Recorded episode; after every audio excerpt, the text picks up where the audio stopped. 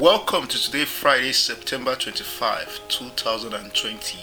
It's Open Heavens Devotional by Pastor E.A. Adeboye. Our topic for today is He will never leave you.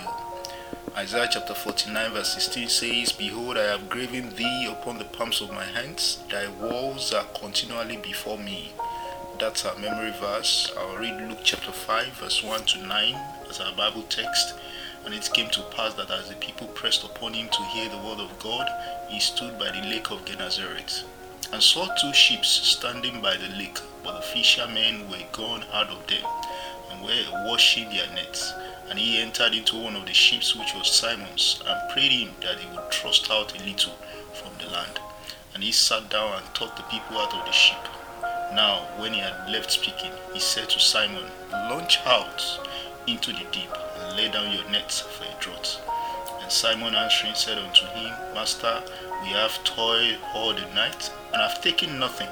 Nevertheless, at thy word I will lay down the nets. And when they had this done, they closed a great multitude of fishes, and their nets brake. And they beckoned unto their partners which were in the other ship that they should come and help them. And they came and filled both the ships so that they began to sink. When Simon Peter saw it, he fell down at Jesus' knees, saying, Depart from me, for I am a sinful man, O Lord. For he was astonished, and all that were with him, at the draughts of the fishes which they had taken. God has designed life such that as men we are dependent on each other. Once in a while we might need help and may become weary if it does not come. According to Proverbs chapter 13 verse 12. I've experienced this countless times, but God has always helped me. He is the ever present help in time of need, according to Psalm 46, verse 1. Sometimes there may be nobody to help. At other times, those you have trusted may just decide against helping you, but not God.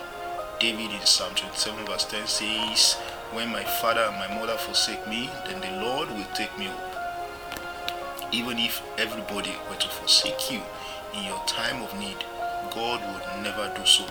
The Yorubas say that when fire burns a parent and his or her child at the same time, the parent would naturally focus on saving himself first, irrespective of the depth of love towards that child.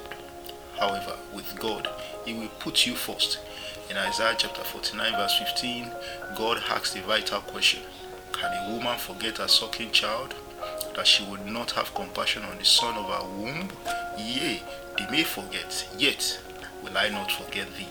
Can you recall the explosions that occurred in Lagos in 2001?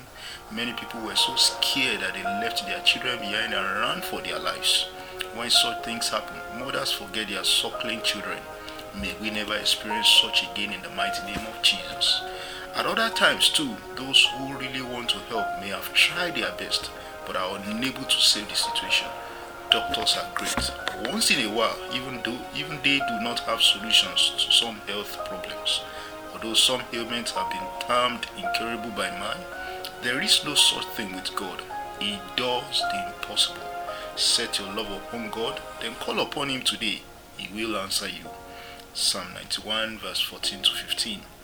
Our action point for today is I join my faith in yours now. Ask for God's intervention in that area where you need help desperately. God bless you and have a wonderful day ahead.